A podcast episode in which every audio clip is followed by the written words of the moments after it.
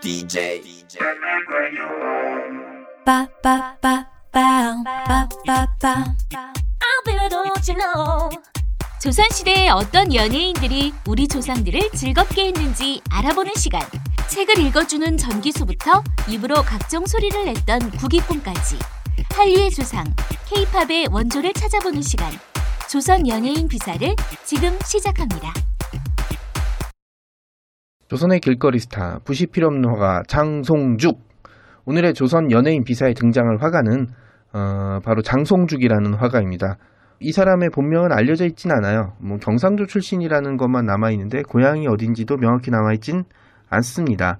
어, 확실한 거는 장씨성을 가졌고 송죽 어, 그러니까 소나무랑 대나무 그림을 굉장히 잘 그렸다고 해요. 어, 물론 소나무랑 대나무 그림만 잘 그린 건 아니고 어, 물고기랑 새 뭐 이런 것도 잘 그렸고 뭐 붓글씨 같은 것도 잘 썼다고 전해지만 역설적으로 이 사람은 그림을 그릴 때 붓을 쓰지 않았다고 해요. 그림을 그리는데 붓을 쓰지 않았으면 뭘 썼냐고요? 이 사람이 그린 그림은 주로 지도화를 그렸다고 해요.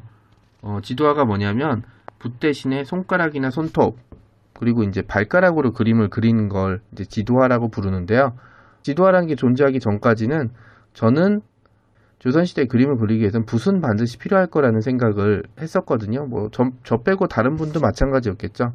그런데 이제 이 지도화라는 걸 보고, 아, 어, 예술이란 건, 음, 상상력의 한계를 둬선 안 되는구나. 선입견을 가져선 안 되는구나라는 걸 깨닫게 됐죠.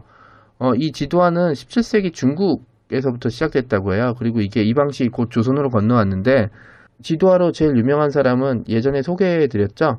미친 화가라는 별명으로 이제 제가 소개했던 걸로 기억하는데 어, 최복이라는 화가가 가장 유명합니다. 이 사람이 대표작 대표적인 지도화가 바로 풍설 야귀 인도인데요. 인터넷을 한번 찾아보시면 이 지도화란 그림이 굉장히 독특하다고 특이하다는 걸 아실 수 있을 겁니다. 어 뭐라고 해야 되지? 미술에 관해서 뭐 지식이 별로 없어서 뭐 이렇게 뭐 거창하게 말씀 못 드리겠는데 어, 인상파나 초현실주의 계통의 이제 그림 같은 걸 그렸다는 느낌을 받았습니다. 에곤 실레라는 이제 유럽 화가가 그린 그림이랑도 좀 비슷한 느낌을 받았는데요. 어, 아무래도 붓이 아니고 손가락이랑 뭐 발가락 이런 걸로 그렸으니까 사물이 명확하게 표시되진 명확하게 드러나진 않아요. 특히 사람을 표현하는 건 굉장히 어렵게 나오거든요. 이제 찌그러지거나 좀 왜곡된 형태긴 한데 역설적으로 그렇기 때문에 그림이 더 잘 보여요. 너무 현실적이라는 느낌을 역설적으로 받거든요. 그래서 이제 지도화를 몇 개 인터넷에서 찾아보고 좀 쇼크를 받았던 기억이 나는데요.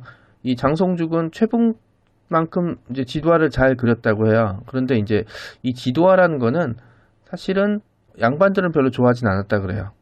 왜냐하면 이게 뭔가 품평을 하기 굉장히 애매, 애매한 그림이거든요. 그러니까 우리가 알고 있는 보통 유명한 그림들은 사람이 있고 경치가 있고 그 다음에 뭔가 이렇게 얘기할 거리들이 있는데 지도화는 그렇게 그런 걸 얘기할 수 있는 공간감이 없습니다. 그냥 그림 자체가 굉장히 혼돈하고 거칠고 혼돈 혼돈스러워요. 그래서 이제 그 내면의 깊은 부분을 이해해야 되는데 어, 양반들이 그런 것까지 이해, 이해할 수 있을 것까지는 않았습니다. 어, 그런데 양반들이 이제 당시 화가들은 대부분 이제 양반들 그림을 팔고 팔아먹고 살거나 양반들의 후원을 받아서 이제 관직에 올라왔기 때문에 양반들과 사이가 틀어질 수가 없었거든요. 그런데 이 지도화가 남아 있었던 이유는 일반 백성들, 여왕의 사람들이 지도화를 굉장히 좋아했다고 해요. 제가 자꾸 이제 그림을 이제 인터넷에 찾아보라고 말씀드린 이유는 붓으로 그린 그림이랑 지도화, 그러니까 손가락이나 발가락 뭐 이런 걸로 그린 거랑은 많은 차이가 납니다. 여러분이 생각했던 것보다 훨씬 굉장한 차이가 납니다. 그래서 저는 꼭 한번 찾아보라고 하는 거고요. 이 지도화가 등장했던 시기는 역설적으로 조선의 일반 백성들이 일반 백성들 사이에서 여학 문학이 일어났던 시기이자 본격적으로 이제 굶주림과 가난 이런 수탈에 시달리기 시작했던 시대이기도 했거든요. 그러니까 이제 지도화라는 건 사실은 단순한 화풍의 유행이라기보다는 시대에 부응한 혹은 시대의 아픔을 드러낼 만한 그림이었습니다. 그래서인지 양반들은 지도화를 싫어했고 일반 백성들은 좋아했다는 건 이제 당시 이 그림을 보는 사람들의 시선이 어떠했는지를 알 수 있는 이제 부분이라고 할 수 있습니다. 양반들은 이렇게 지도화를 굉장히 싫어했던 건 뭐 당연했던 일이고요. 그럼에도 불구하고 이 장송죽이라는 화가는 계속 지도화를 그렸다고 합니다.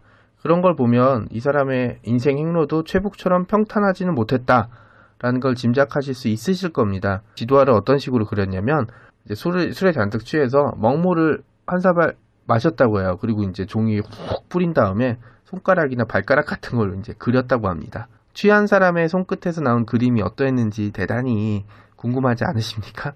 예, 그림들이 굉장히 강렬해요. 이제 인터넷 치시면 풍설 야기인도부터 지도화들을 몇 개 보실 수 있으실 거예요. 그럼 제가 무슨 뜻을 이런 말씀을 드리는지 아마 잘 아실 수 있을 겁니다. 이렇게 양반들은 싫어하고 백성들은 사랑했던 지도화를 그렸던 장송죽 역시 양반들의 외면과 냉대 속에서 아무런 기록을 남기지 못합니다. 좀 역설적인데요. 뭐 화가니까 일반 평민이겠죠? 일반 평민이 양반들의 기록 속에 남을 정도였다는 얘기는 당대에 굉장히 유명하거나 잘 알려진 인물이란 뜻입니다.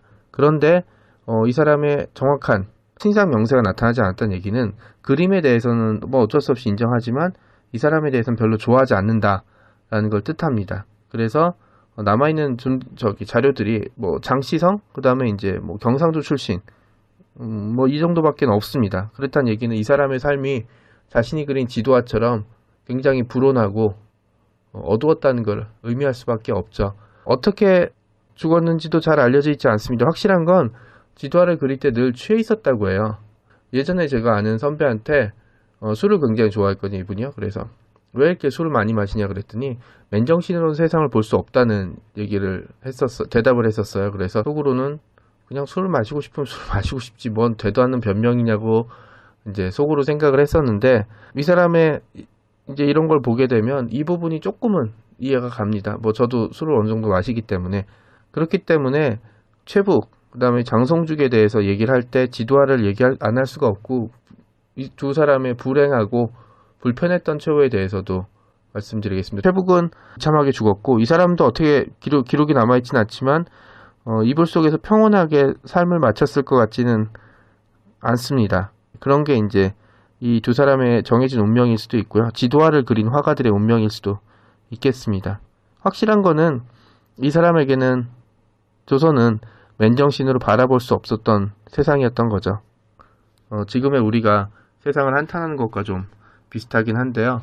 예술은 늘 어, 아픔과 고통을 동반하는 거긴 하지만 우리의 삶 역시 그것과 비슷하다고 생각을 합니다. 그런 의미에서 오늘 조선 연예인 비사에 장송죽이라는 화가 그리고 지도화 불온했던 불온하지만 한 시대를 상징했던 지도화에 대해서 알려드렸던 것입니다.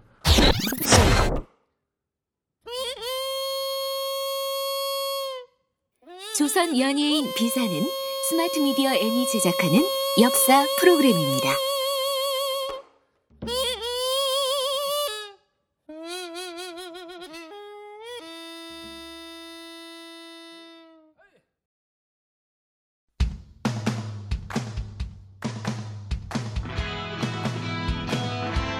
이 영화를 볼까 저 영화를 볼까 영화 홍수 시대의 정작 뭘 봐야 할지 모른다고요. 여러분의 고민을 싹 날려버릴 방송이 찾아옵니다. 이름하여 전창걸의 부기 영화.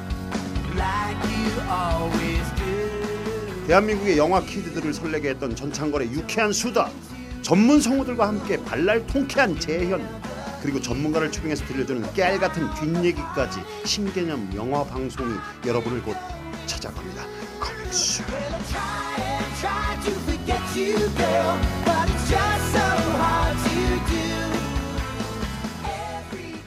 사람과 사람을 연결하는 공감 미디어 스마트 미디어 N입니다.